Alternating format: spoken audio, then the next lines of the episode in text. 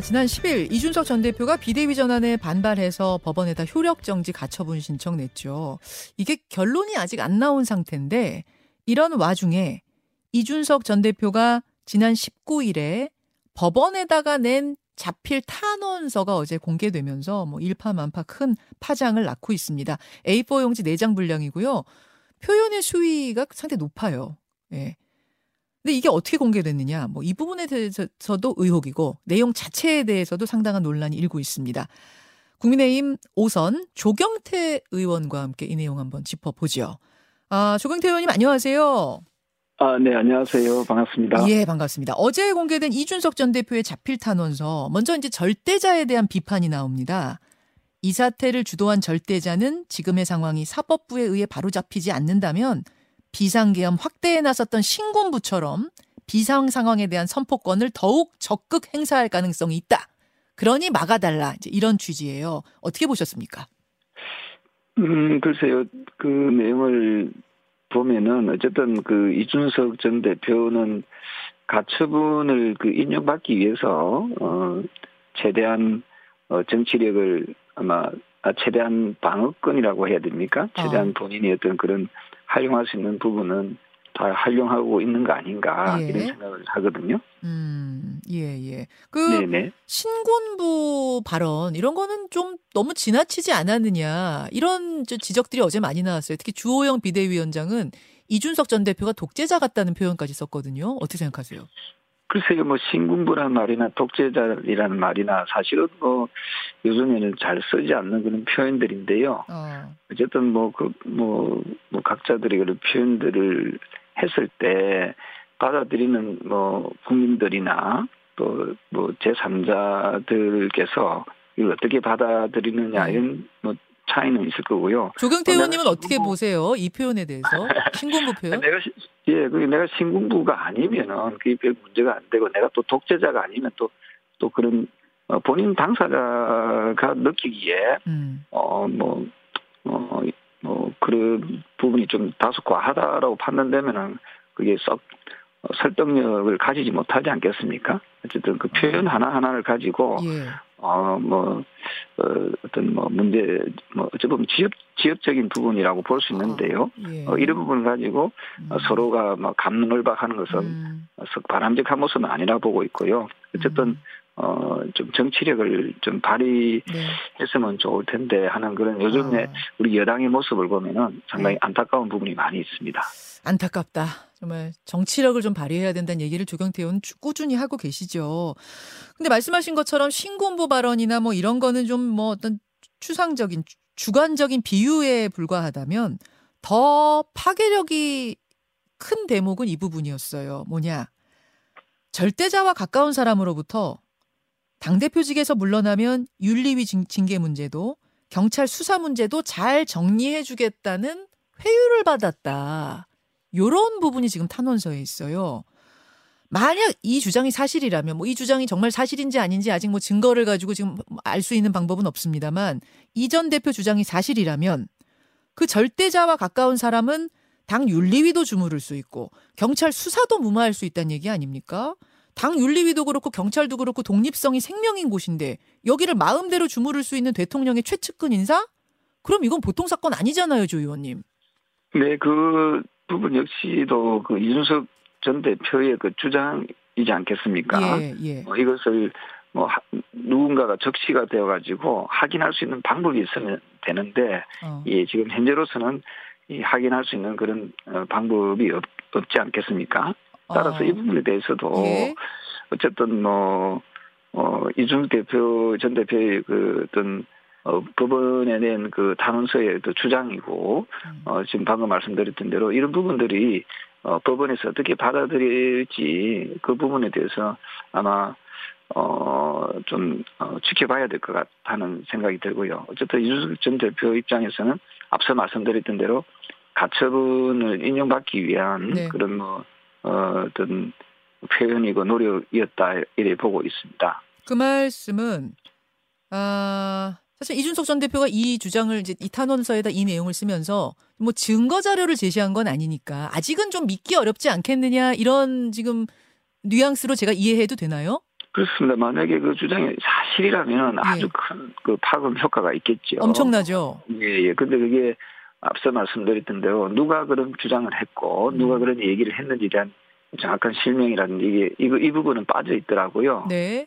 따라서 이걸 현재로서는 확인할 수 있는 방법이 없기 때문에 이것은 어, 이 전 대표의 그 주장이라고 저는 어, 판단하고요.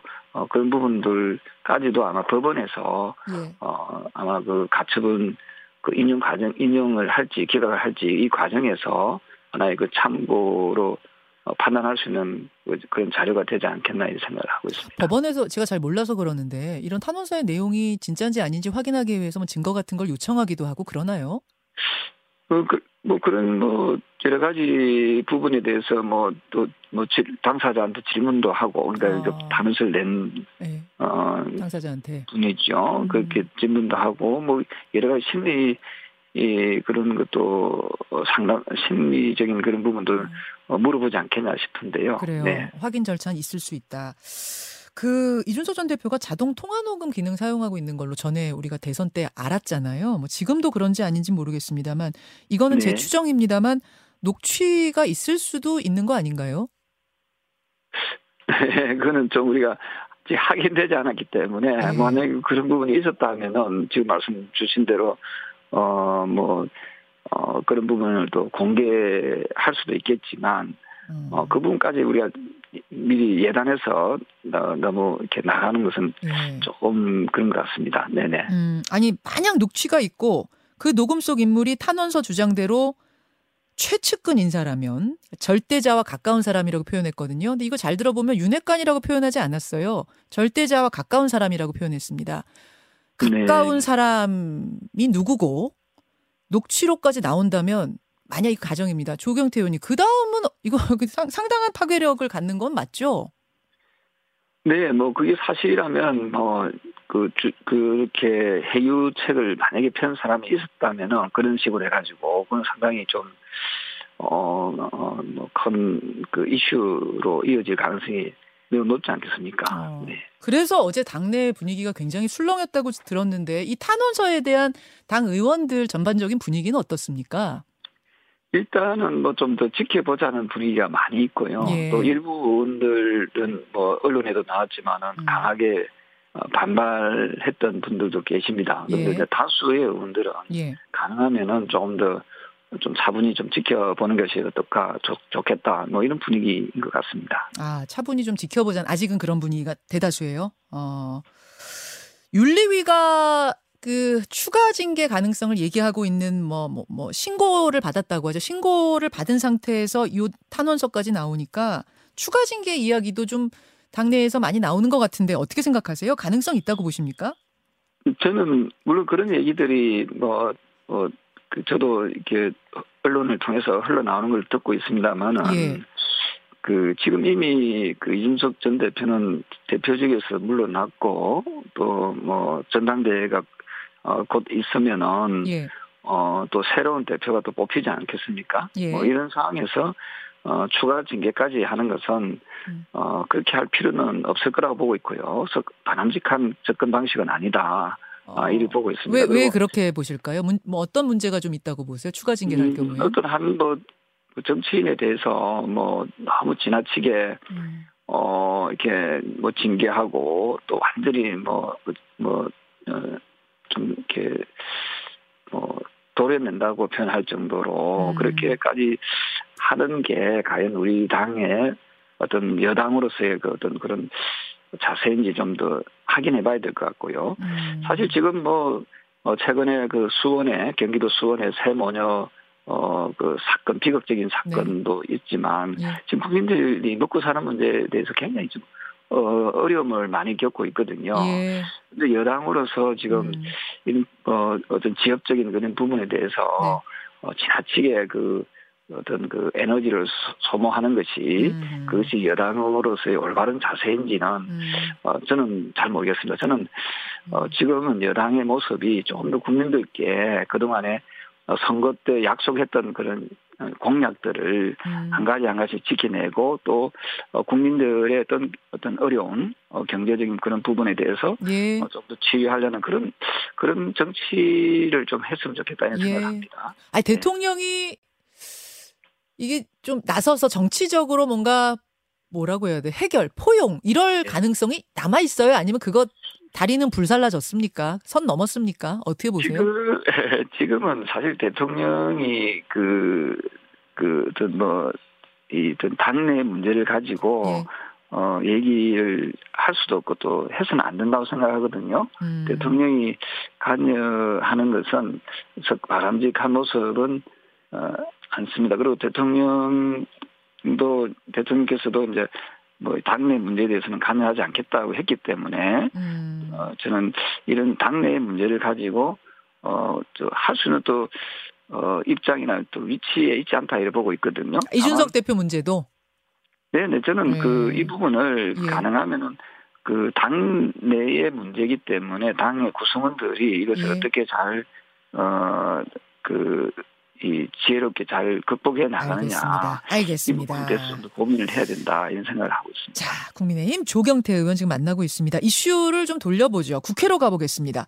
어제 운영위에서 여야 충돌이 대단했습니다. 이제 민주당은 대통령실의 사적 채용 의혹, 뭐 관저공사 수주 특혜 의혹 이런 것들 집중 공세하면서 어, 김건희 여사 특검도 실시해야 하고 또 국정조사도 국회에서 따로 실시해야 한다. 두 가지를 지금 다 이야기하고 있거든요. 법안도 발의했고요. 어떻게 생각하십니까?